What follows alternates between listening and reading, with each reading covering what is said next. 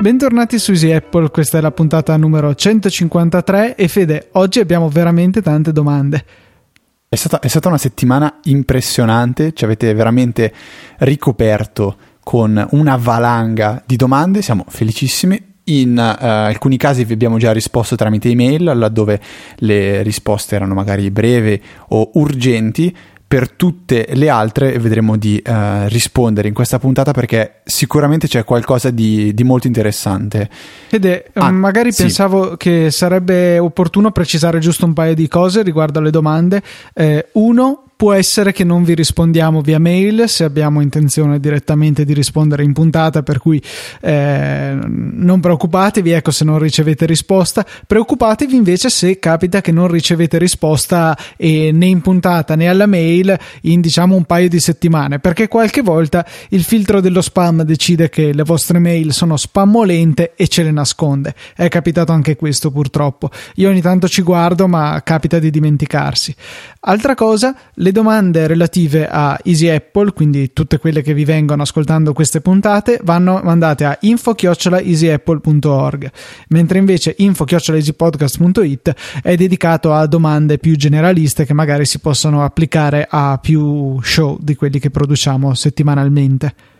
E poi la cosa diciamo che si complica un pochettino per il fatto che noi uh, pubblichiamo la puntata il venerdì alle, 15, alle 17, stavo sbagliando, però la registriamo prima, quindi magari voi ci mandate la, la, la domanda il giovedì e nella puntata successiva del, del, del venerdì, subito dopo, eh, non, non, vede, non, non, potete, non sentite la risposta. Questo perché noi ovviamente abbiamo già registrato la puntata, risponderemo in quella successiva. Quindi, come diceva Luca, una decina di giorni al massimo e in teoria la risposta eh, dovre, dovreste averla.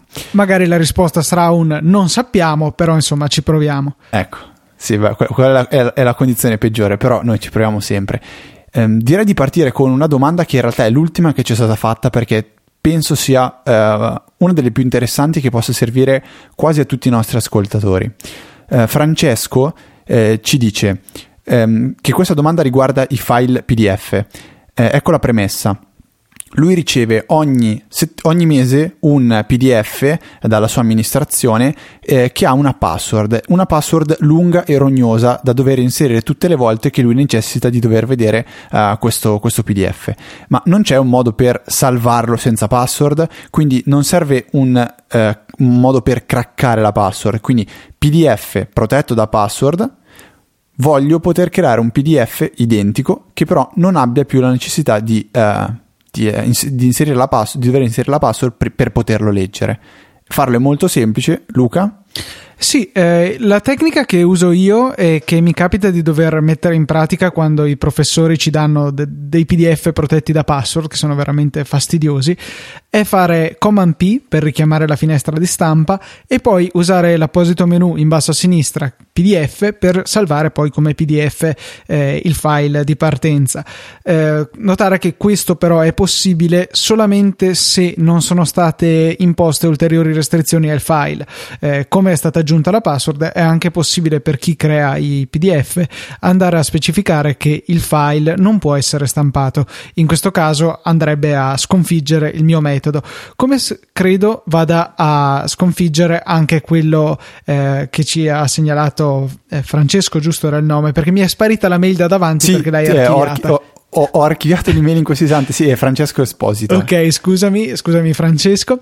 Eh, lui usa la, la tecnica del file esporta come PDF e però diceva che con certi file gli si piantava anteprima. Non so, a, a, me è capitato qualche volta che anteprima desse i numeri, in particolare con un PDF dell'anno scorso che riusciva a fargli occupare quasi 2 giga di RAM, un PDF da un mega. Per cui eh, anteprima qualche bug però devo dire che è un programma che a me piace molto è molto flessibile molto potente ci permette anche di fare dell'editing di base sulle immagini di esportare i pdf insomma funzionalità ce ne sono molte però qualche bug ogni tanto emerge. Ad ogni modo sappiate che questa è un'ottima procedura che potete applicare ogni volta che volete eh, salvare un pdf e togliergli la password. Ma in realtà eh, è applicabile a qualunque applicazione che possa stampare che può rapidamente vedere convertito il suo output in un pratico PDF anteprima purtroppo è spesso sotto, sottovalutato. Eh, io conosco tante persone che acquistano il Mac eh, e per la prima, prima, volta che si, ritrovano davanti a OS X subito scaricano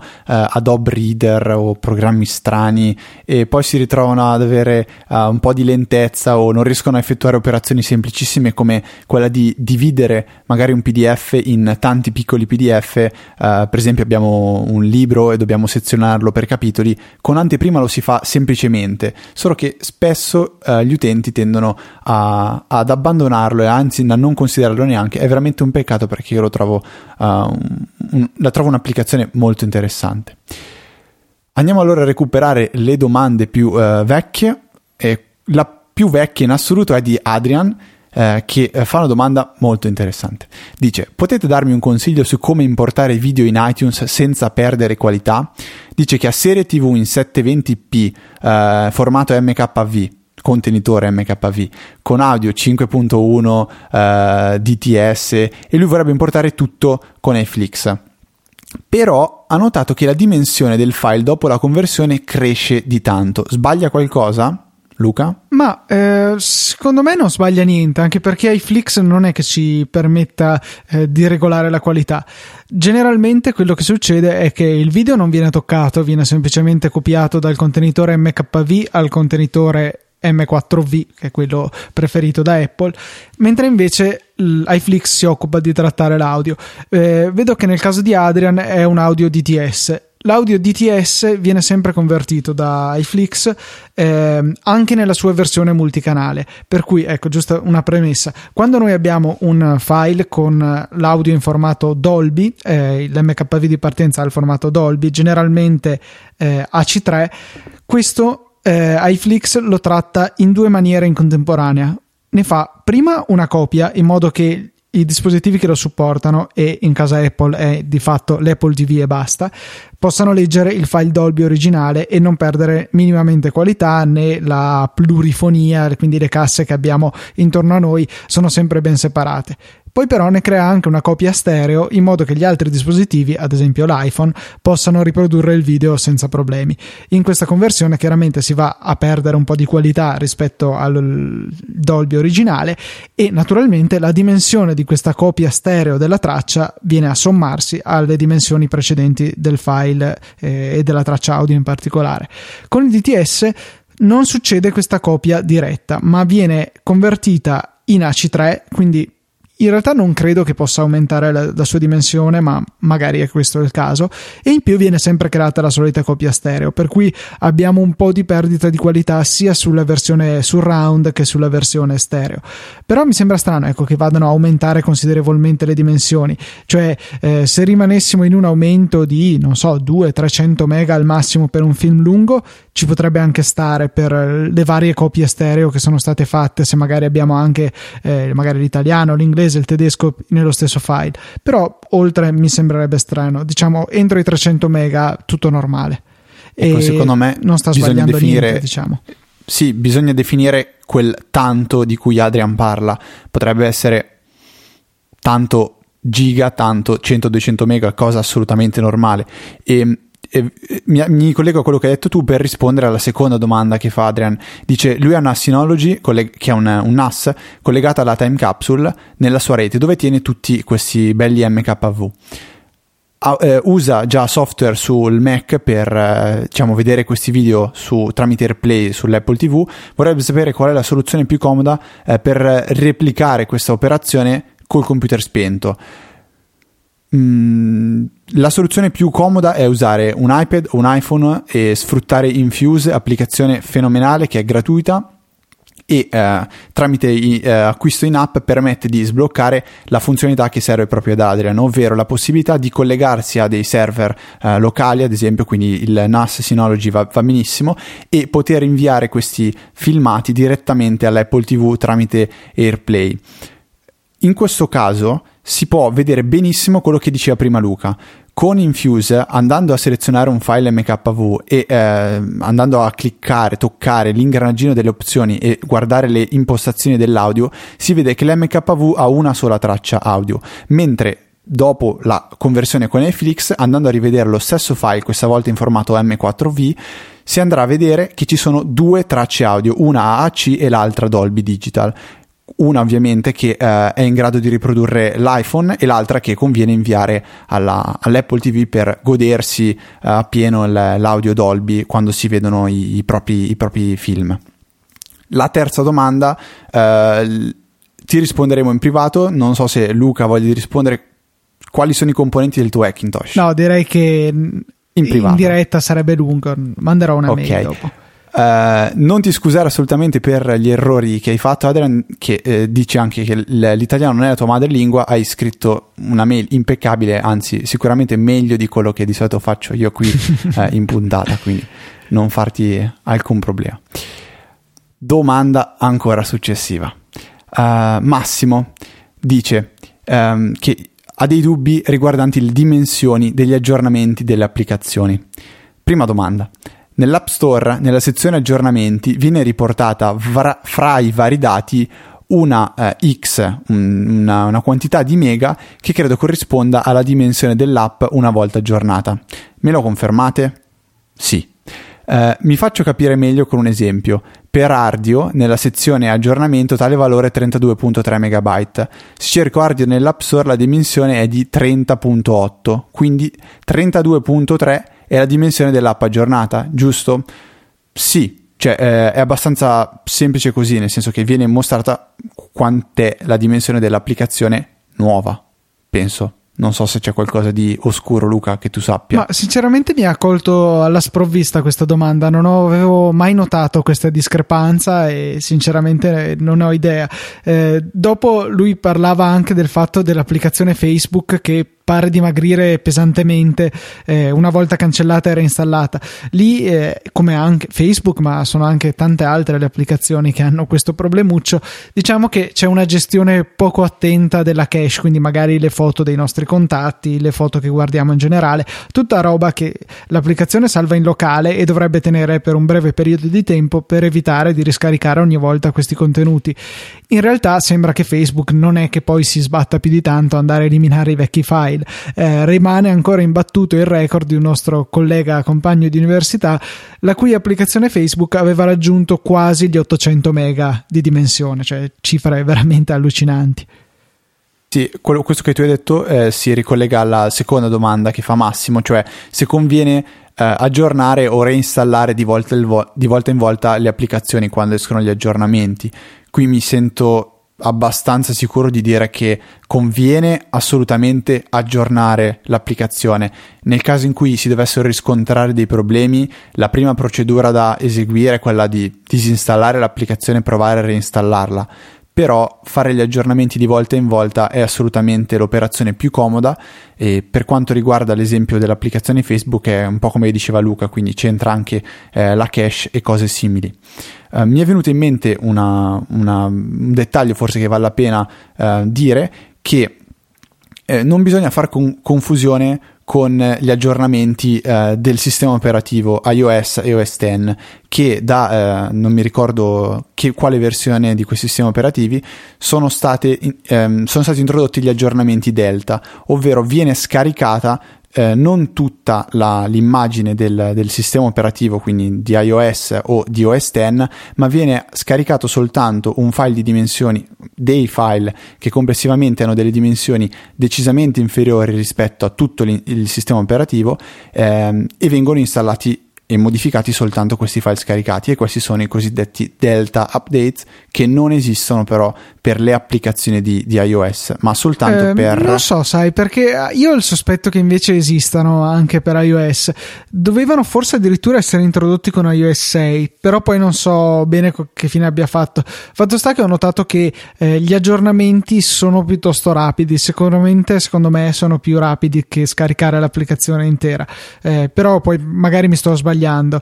Eh, per cui non so, no, non mi sentirei ecco, di esprimere certezza in nessuna delle due direzioni. Ok, allora riformulando, siamo sicuri che i Delta update ci sono per il sistema operativo per quanto riguarda iOS e OS X. Eh, non siamo sicuri al 100% che ci siano anche per le applicazioni eh, di, di, iOS. Questa è una cosa che potremmo andare tranquillamente a, a verificare, magari svelare questo mistero nella, nella, prossima puntata. Magari se lo scoprite voi, se scoprite la risposta a questo dubbio amletico, scriveteci su Twitter, potrebbe essere il luogo più comodo per dirci una cosa così rapida. Eh, il nostro account è sempre il solito, easy underscore apple. Io continuo a eh, andare di domanda in domanda. Questa è eh, riguardante le email e viene da. Eh, ci è stata posta da Max. Max scrive. Um, sto cercando di trovare un workflow per le mie email. Ho recentemente comprato Airmail, che è un, un client per, per OS X, e sto cercando un client per iPhone che possa abbinarsi al meglio, visto che uso entrambe le piattaforme normalmente. Lui ha, dice ho 6 caselle Gmail, una di queste scarica 4 mail POP 3 e le organizzo con label specifiche per ognuna. Provando, sto provando Mailbox, ma non riesco ad usare effici- efficien- efficacemente le star, quindi le stelline di Gmail e eh, le etichette che usa abitualmente. Mi pare che G- Mailbox gestisca solo le sue, aggiunge Max. Ha provato Evo Mail Plus, ma non gli piace, non è, non è molto comodo ha provato diverse applicazioni, eh, ma eh, diciamo dice di non essere ancora stato soddisfatto. C'è qualche eh, applicazione che eh, vogliamo consigliarli prima che le scarichi tutte, Luca? Guarda, io sono non sono molto utile per questa domanda purtroppo. Eh, da quando è uscito iOS 7 sono tornato a utilizzare l'applicazione mail eh, di sistema. In precedenza ho utilizzato a lungo eh, Mailbox, che tuttora ritengo un'applicazione molto valida. Eh, solo che sono riuscito bene o male a ridurre abbastanza il mio volume di mail, tanto che non mi è poi così fondamentale eh, la funzione di ritardo di Mailbox, che diciamo è il suo marchio di fabbrica. Per cui sì, io sono un utilizzatore piuttosto blando delle mail, per cui non saprei consigliarti veramente niente, mi ritengo inutile da questo punto di vista. Io posso dare un consiglio nel senso che ho sentito parlare molto bene di uh, Dispatch che è un client, se non sbaglio usa anche Federico Viticci e sembra funzionare veramente molto molto bene. E Però se non sbaglio che... dispatch è un concetto un po' a sé stante, cioè eh, adesso anche qui parlo per vaghi ricordi, ma mi sembrava che non fosse un client completo, nel senso che si occupasse solo di dispetchare, cioè di eh, smistare la posta in arrivo, magari eh, spedendo una, un task ad OmniFocus, una cosa da fare o cose di questo genere, non, sì, non sì. sono sicuro. Eh, di, diciamo che eh, l'idea che sta dietro di Specie è proprio questa, di uh, riuscire a eseguire delle determinate azioni con le, con le proprie email. Uh, può essere che magari la flessibilità di Dispatch possa aiutare uh, Max a um, gestire meglio le sue email, magari non so, concatenando varie applicazioni, vari servizi, una cosa un po' complicata. Io se no ricadrei sul banale, cioè un software che purtroppo è stato diciamo abbandonato, anche se non del tutto, ma che risulta ancora a, al giorno d'oggi molto molto valido che è Sparrow.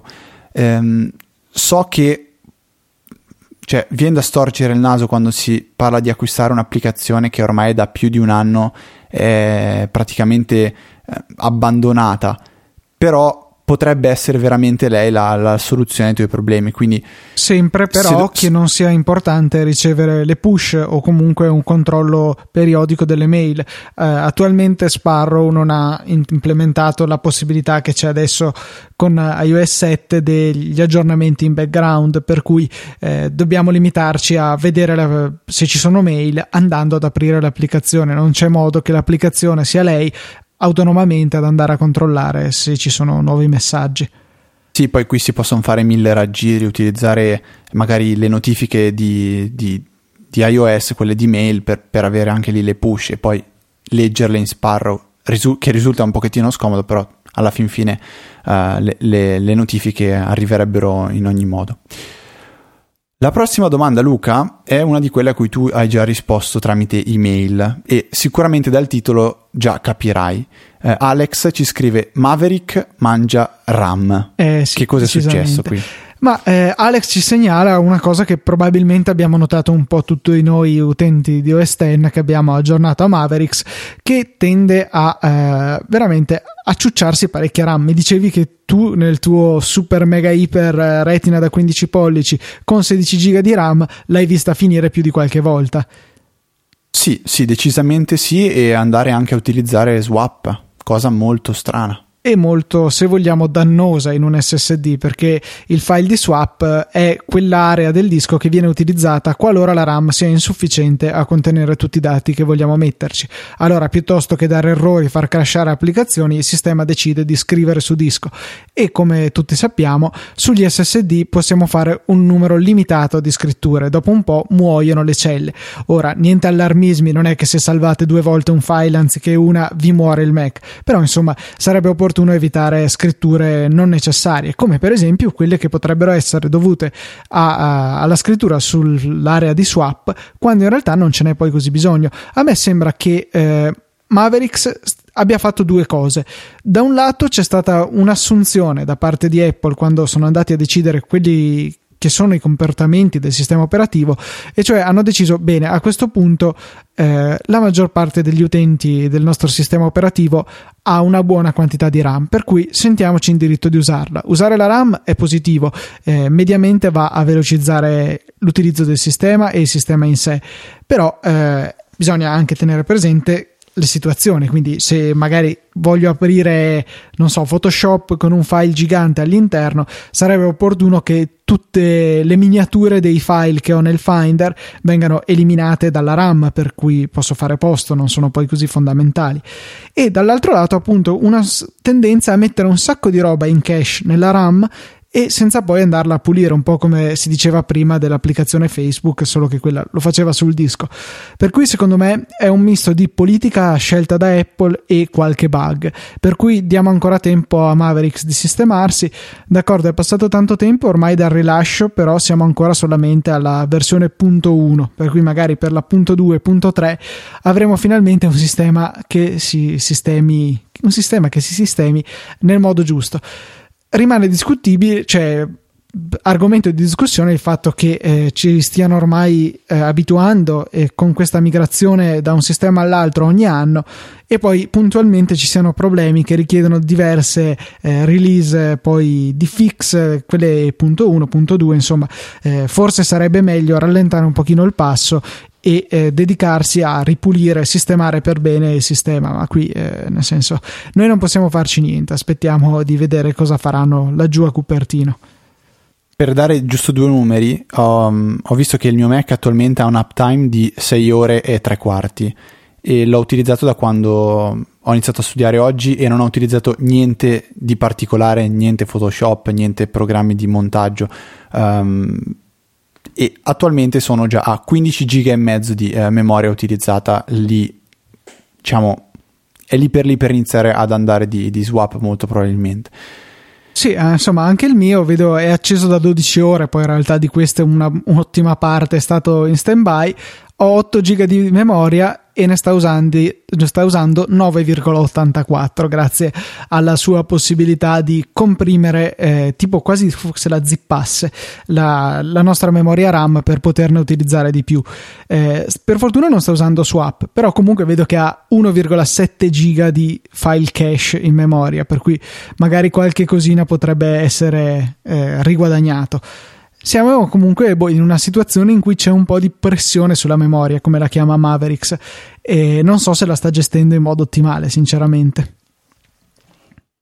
Allora, ci sono le ultime due, due, domande, però una di queste mi sa che uh, sarà, sarebbe meglio tenerla per uh, magari la, già la prossima puntata e dedicare una quasi una mezza puntata intera. Ecco che brutto, una mezza puntata uh, a, a, questa, a, questa, domanda che è di Massimiliano e ci chiede, uh, dopo averci fatto i complimenti per tutto il network e uh, ringraziato per il lavoro che svolge la ciurma, bello, molto bello questo termine, vorrebbe sapere se potessimo, po- potessimo, potremmo illustrare Uh, e spiegare come avvengono le registrazioni dei podcast, eh, quali sono i programmi usati, i server, cosa c'è tutto dietro.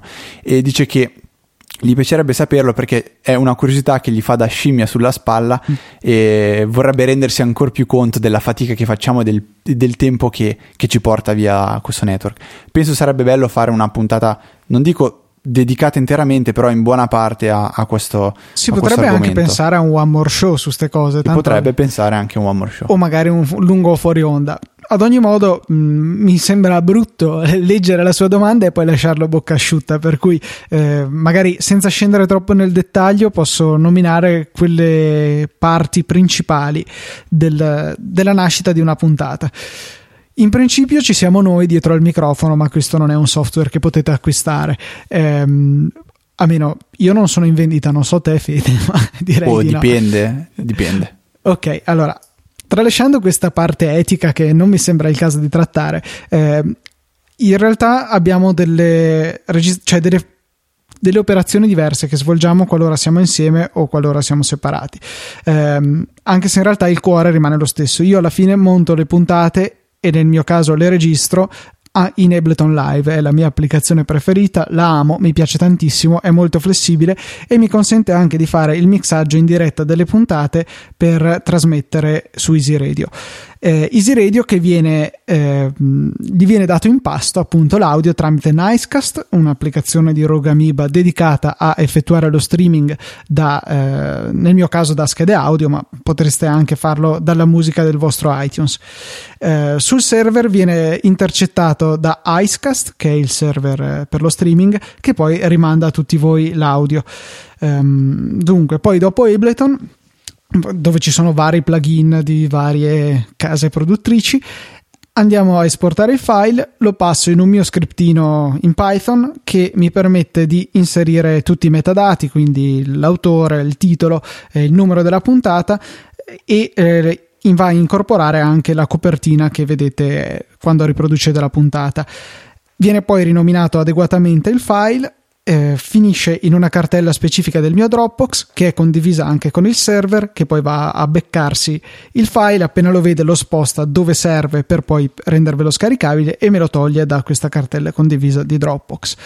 Sul server server che gira con Debian Linux eh, c'è il server web classico Nginx e Apache MySQL è il database e WordPress è il, il software che utilizziamo per gestire il tutto poi ci sono un sacco di scriptini a crocchi che ho fatto io per riuscire a ehm, mostrarvi le puntate che sono disponibili sull'applicazione Easy Radio, il banner che c'è sotto, le push, insomma, ci sono un sacco di cose che ehm, non potreste scaricare perché le, le ho fatte io in, in buona sostanza. Altri software che utilizziamo, naturalmente Skype, e tengo sempre una registrazione di backup della nostra chiamata su Skype con Skype Call Recorder, un'ottima applicazione che costa mi pare 10 euro, quindi del tutto accessibile per poter eh, appunto avere una registrazione in più, un backup in più per evitare di perdere puntate. Eh, Fede invece appunto quando come questa sera sta registrando da casa sua eh, oltre naturalmente alla registrazione che faccio io dalla mia parte fa una registrazione sua che registra con Audacity programma gratuito e orrendo ma molto funzionale. E che servirà nel caso la chiamata Skype, come questa sera non sia poi così soddisfacente, in modo da offrirvi sempre la massima qualità audio. Questi sono i principali programmi che fanno funzionare tutto EasyPad e EasyPadcast. Che EasyPadcast, è, ecco sì, il titolo della puntata, grandissimo Luca. Perfetto, è la nostra nuova agenzia di pedicure che chiameremo EasyPadcast. EasyPadcast. Adesso sarà, il, il, dramma sarà riuscire a scriverlo nel modo giusto, Easy Podcast. Perché, no, no, con la E. Easy ah, proprio Easy Podcast. Sì, sì, scritto normale, solo che al posto della O gli metti la E. Comunque, stavo pensando che quando ti sei messo a sboglignare uh, i vari web server, uh, Debian, uh, MySQL, mm-hmm. secondo me tipo hai fatto un istante in cui sembrava parlassi giapponese. Io avevo capito tipo Mitsubishi Toyota Hiroshima Nagasaki, un po' come il film sì, di sì. Scary Movie non so se ricordi. No, Vabbè, Massimiliano. Non ricordo, ma avanti. No, ecco. Massimiliano, questa è una risposta molto breve, quindi puoi capire che eh, forse vale la pena dedicare un One More Show eh, a, ad affrontare questi, questo, questo, argomento in modo più approfondito e sguinzagliare, come piace dire a me, Luca e lasciarlo proprio parlare di tutto quello che liberare la che, mia che scimmia invece. Esatto. Ultima domanda per questa puntata e sono state veramente tanto, tante domande come vi, avevamo preannunciato. Eh, questa volta è Giuseppe che eh, dice di avere un problema con eh, le show notes. Problema che poi ho visto Luca eh, hai provato a verificare e spiegaci un po' tu qual è il problema, qual è la soluzione e eh, cosa devono essere, eh, cosa devono sapere tutti i nostri ascoltatori. Allora, metto già le mani avanti, la soluzione non ce l'ho perché non dipende da me.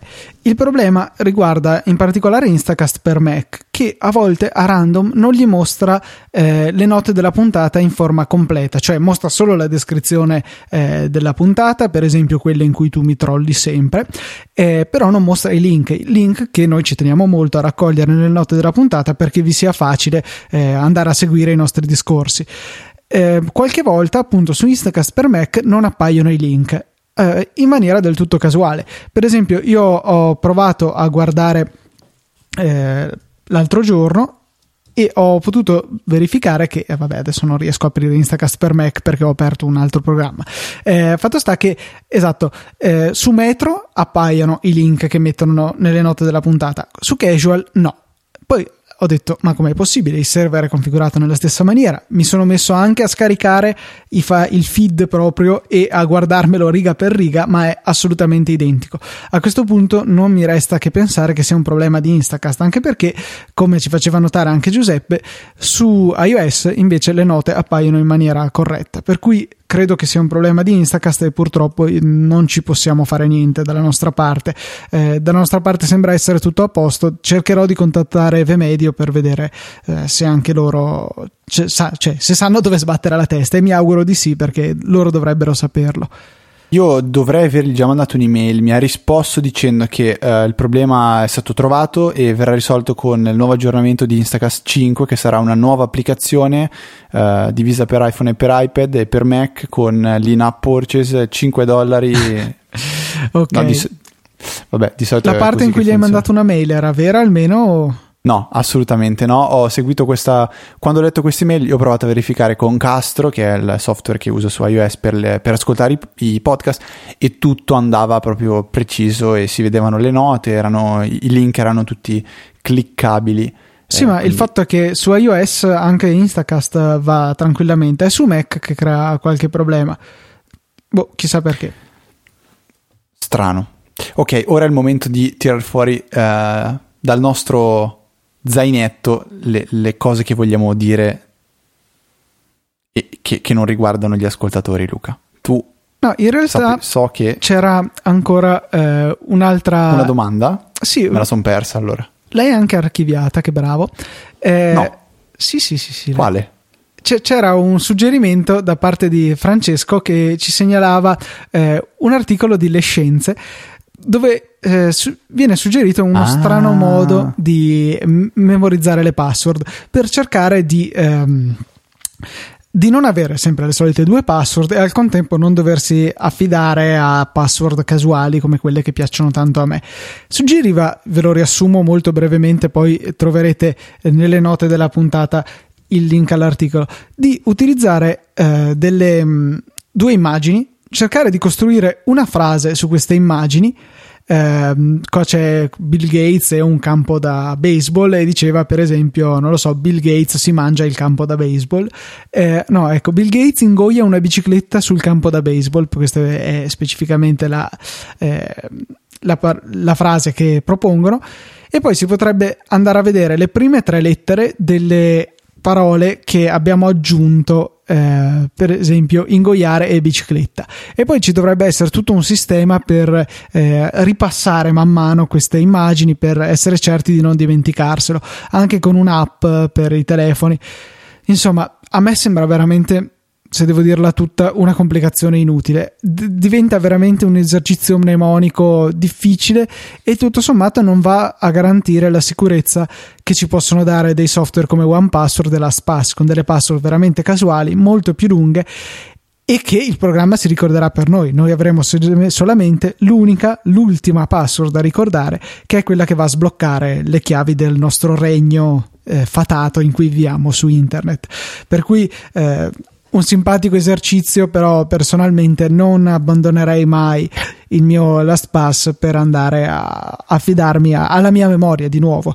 Eh, quando lo facevo finiva che più o meno utilizzavo le stesse password, magari con qualche variazione, però sotto sotto erano pochissime e le utilizzavo ovunque. Così invece riesco ad avere delle password veramente carine. Solo qualcuna tengo fuori, tipo Gmail e Facebook, non so perché ancora uso una password che mi sono inventato io, e, e la SPAS, poi tutto il resto è a caso. Sì, hai fatto bene a, a recuperare queste mail. Chiedo scusa, Francesco, l'avevo diciamo, per una svista, l'ho, l'ho archiviata. E mm, secondo me è interessante parlare di questo perché secondo me, alla fin fine, anche se si prova a usare questi trucchetti per generare le password, eh, bisogna alla fin fine affidarsi a software come LastPass o OnePassword perché comunque ehm, se pensiamo a, veramente a quante password abbiamo basta aprire adesso, non so, One Password, ne avrò dentro più di 100 tranquillamente e, ricordarsi comunque sarebbe impossibile. E se, si deve, se ci si deve affidare a un software come One Password, a quel punto lì non, non vale neanche la pena sforzarsi per, eh, per, per crearne delle nuove a mano ogni volta. Posso capire magari quelle due o tre, potrebbe essere una cosa utile, però io a quel punto lì ho affidato veramente tutto a One Password e ho attualmente così uh, dico per, per, certo, 345 um, ehm, elementi all'interno di OnePassword che riguardano uh, dati sensibili, login e um, anche licenze di software perché sì OnePassword permette di salvare anche le licenze dei software che è veramente eh, molto comodo. Luca mi confermi che le domande sono le mail? Questa volta terminate? veramente si sono finite. Purtroppo LastPass non consente di ehm, misurare comodamente quante password ci sono, ma da, dalla dimensione della scroll bar anche sul monitor da 27 pollici credo che tecnicamente si possano definire tante. In pollici quante? Eh, no. La lunghezza della scroll? Ah, un chilo circa. Ok. Al metro cubo? Sì, per okay. Newton. Ok. Ok. Cosa, cosa, cosa, volevi dire che dicevi? Prima della puntata c'era una cosa, forse, forse sto, sto, svalvolando io, c'era una cosa che volevi dire? Mm, no, no eh, in realtà no, sì, ho trovato su, ehm, eh, sul mio iPhone un'applicazione che è la copia di Solver, solo più brutta, eh, però immagino che sia gratis perché se è comparsa sul mio iPhone vuol dire che mio fratello l'ha trovata rumando sull'App Store. Si chiama CalcType, dateci un occhio se vi interessa e ehm, boh, niente, in realtà non è che abbia moltissime applicazioni che ho scaricato ultimamente, cioè o meglio sì, ne ho un mucchio, però non le ho ancora provate, per cui eh, chiedo umilmente venia. Allora, eh, una cosa la dico io, cioè che oggi è uscito Launch Center Pro eh, per, eh, per, iPad. Io personalmente l'ho lasciato un po' in disuso la versione per, eh, per iPhone, non per un motivo serio, ma nel senso che in una delle mie sere in cui stavo cercando di riorganizzare le, le icone sul mio iPhone e iPad, mi sono reso conto che quella di Launch Center Pro su iPad non c'era e quindi l'ho tolta dall'iPhone. Vabbè, è, è stata una delle mie solite malattie un pochettino strane, quindi vabbè, però è uscita, quindi nel caso di dovessi interessare... Fede, ti facevi un sito che avesse sì. la touch icon, mi pare si chiami, con l'icona di Launch Center Pro, no, te raggiungevi avrei... alla home, poi non faceva niente, però almeno era tutto coerente. Vabbè, coerentemente avrei potuto scaricare comunque la, la versione per iPhone e usarla ah, sì, ingrandita, esatto. però no, ho, provato, ho, provato, a fare questo esperimento un po' malato perché d'altronde, cioè, sennò poi cioè, non, non, mi sento più me stesso se non faccio queste stupidate. E allora ci ho, provato. Ehm, a, parte, a, parte, a, parte, questa boiata, un'applicazione ho, ho, voluto provare questa settimana e ho girato la frase un po' tipo alla Yoda, eh, che si chiama This Week che non è questa settimana, nel senso che è proprio il nome dell'applicazione, This Week. Ed è um, un, un'applicazione per organizzare i reminder, quindi si basa sui reminder di iOS e permette di visualizzare questi promemoria um, in, in, in, diciamo, in una vista, mi sto completamente impappando, in una vista eh, che eh, non è più quella a, a, lista che propone l'applicazione nativa di iOS, ma è quella, eh, mol- è una molto più simile a un calendario. Quindi si avrà la possibilità di scorrere eh, nei, nei, vari giorni della, della settimana e vedere quali sono gli impegni che abbiamo impostato. La cosa molto carina è che esistono quattro viste. Uh, la lista è classica, la possibilità di vedere gli impegni giornalieri, quelli settimanali e quelli mensili. La, eh, la cosa particolare di This Week è che non verranno mostrati gli impegni relativi soltanto al giorno che si è selezionato, ma quelli che rientrano all'interno dell'intera settimana o eventualmente dell'intero mese, in modo da poter avere una vista un pochettino più ampia di quelli che sono gli impegni che dovremmo avere nella settimana e non magari rimanere spiazzati quando ci rendiamo conto che oggi è il compleanno del nostro amico e dobbiamo fargli magari un regalo. Quindi con This Week si possono vedere questi impegni, uh, come dicevo prima, con una visione un po' più ampia, quindi inizia la settimana, vi rendete conto che uh, giovedì sarà il compleanno di Luca, non so, a caso, e potete no, è portarvi luglio, avanti. No, bene così. assolutamente, lo so. Me lo ricordo per altri motivi. No, era perché magari poi del- tutti si mettevano a farmi gli auguri, non credo, Ah. ma certo, No, tranquillo, evitare i, tuoi, i tuoi- i certi- tuoi fan, i tuoi Eh. fan lo sanno che compleanno Ah, giusto, giusto. a lui. E quindi niente, è un'applicazione universale che propone questa, ehm, questo modo alternativo di eh, gestire i reminder che a me incuriosiva parecchio, non mi ha convinto al 100%, eh, resto fedele a, a Fantastical su, su iOS e a Calendars di, di Riddle eh, su iPad. E eh, metto tra parentesi una cosa, visto che parlando con Diego è saltata fuori e lui è rimasto un po' sconvolto. In Fantastical eh, è possibile creare nuovi reminder direttamente con il linguaggio eh, naturale. Basta eh, iniziare la frase con la parola to do. Scrivere proprio tutto attaccato to do, spazio e da lì in poi qualsiasi cosa si scrive viene interpretata come un eh, reminder, quindi un promemoria.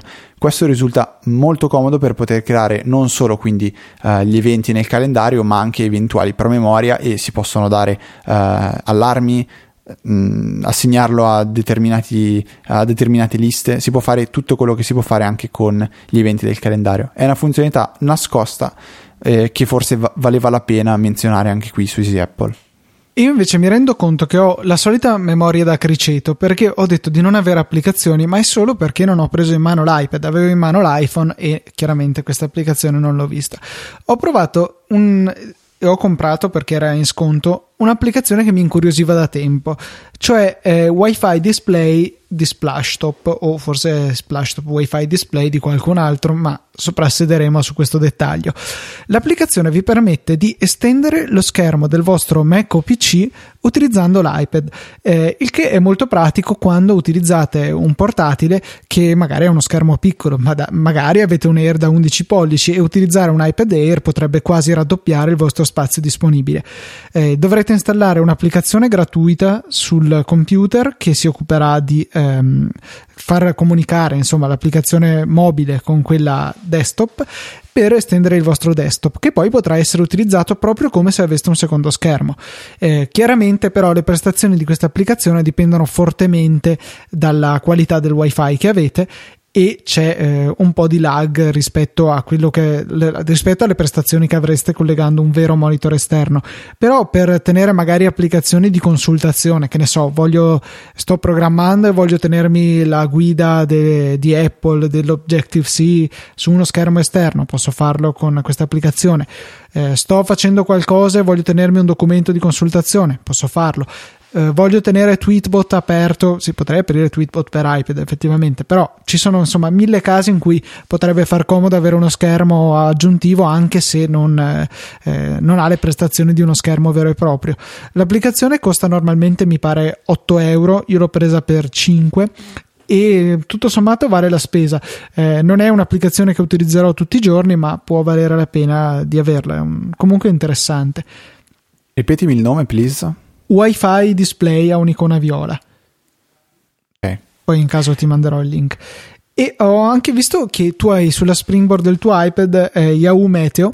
Io ho provato Sì. a scaricarlo perché l'ho visto peraltro in home page sull'App Store e devo dire che non so quanto le previsioni possano essere affidabili. Generalmente tendo a diffidare delle. ehm, diciamo delle applicazioni che fanno previsioni per tutto il mondo perché generalmente non sono poi così affidabili. Però è, è veramente bella. Cioè, alcuni dati che dà sono molto interessanti, tipo l'andamento delle temperature, eh, dove è il sole, la possibilità di vedere la mappa dal satellite con le nuvole, eh, che adesso è deprimente, peraltro su Milano perché è molto nuvolo.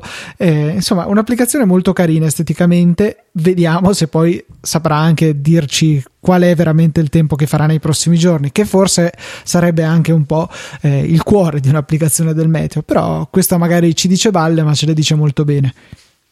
Guarda, di una cosa sono sicuro che probabilmente Safari di iOS 7 installato su un Macintosh, quello, il primo Macintosh, laggerebbe meno di Yahoo Weather su iPad. Sì, effettivamente di questo ne sono assolutamente sicuro. sicuro. Uh, io continuo a dire sì, sono problemi legati ad iOS 7, con iOS 7.1 si risolverà tutto, però boh, eh, lo, lo, spero veramente con tutto il cuore. Eh, dicevo prima, una cosa eh, è certa, dopo questa puntata siamo molto più leggeri, o meglio, la nostra inbox è molto più leggera. Adesso ho archiviato bene tutte le mail e eh, mi, mi, sembra di, eh, di sentirmi anch'io più leggero dopo. Sì, cominciamo a sentire quasi un disagio fisico a tutte quelle Vero? mail a cui non avevamo veramente risposto. Ora va molto meglio. Però volevo ricordarvi un paio di cose. Uno, stiamo entrando nel periodo esami, per cui eh, ecco. magari non avremo poi tutto questo tempo per andare alla ricerca di nuove applicazioni. Per cui se avete domande sono ancora più le benvenute eh, rispetto al solito, che già lo sono normalmente, per cui immaginatevi adesso, praticamente potremo stendervi un tappeto rosso davanti quando ci mandate le mail e, e la mail giusta per farlo è info.apple.org. Eh, un'altra cosa, volevo prendere due minuti per parlare di una questione che è piuttosto importante per il sostentamento di Easy Podcast. Eh, è successo ripetutamente che PayPal decida di eh, sospendere le donazioni ricorrenti che i più gentili tra di voi avevano deciso di eh, abilitare nei nostri confronti per aiutarci a sostenere le spese di tutto il network Easy Podcast. Questo ho visto che tende a succedere anche, ma non solo, quando vi scade una carta di credito. Voi magari la rinnovate tranquillamente, aggiornate la data di scadenza, eccetera, e però PayPal a quel punto va a interrompere i pagamenti. Manda, la cosa carina è che manda a noi una mail dicendo che voi avete interrotto i pagamenti e a voi dice che siamo stati noi. Morale, io non so mai se eh, provare a scrivere non è che magari ti sei sbagliato perché mi sembra anche indelicato. Siete già veramente gentili ad aiutarci. Mi pare brutto andare a chiedervi ma come? Prima ci davi i soldi adesso non ce li dai più. Per cui ecco se vi succede che vi arrivano mail da PayPal dicendo che noi abbiamo interrotto i vostri pagamenti automatici beh non l'abbiamo assolutamente fatto perché ne abbiamo bisogno tutto sommato. Vi ringraziamo ancora una volta e appunto eh, sappiate che è un errore di PayPal. Se eh, non so niente, se vi è capitato e, e, non volete più supportarci o non avete più i mezzi, nessun problema, siamo amici come prima, vostri, eh, il vostro ascolto non sarà certo impedito, anzi siete sempre incoraggiati ad ascoltare e fare ascoltare tutti i nostri show. Se invece decidete di tornare a supportarci, meglio ancora, il bottone è sempre lì su easypodcast.it e grazie veramente a tutti per il supporto che ci avete dato in questi ormai anni. Grazie. Allora, mi aggiungo io a tutto quello che che ha detto il buon Luca. Um, è giunto il momento di uh, salutarci. Io saluto Luca, ma tanto ci rivediamo nel bene o nel male domani. E l'appuntamento io ve lo do come tutte le settimane per venerdì prossimo alle ore 17 con una nuova puntata di Easy Apple.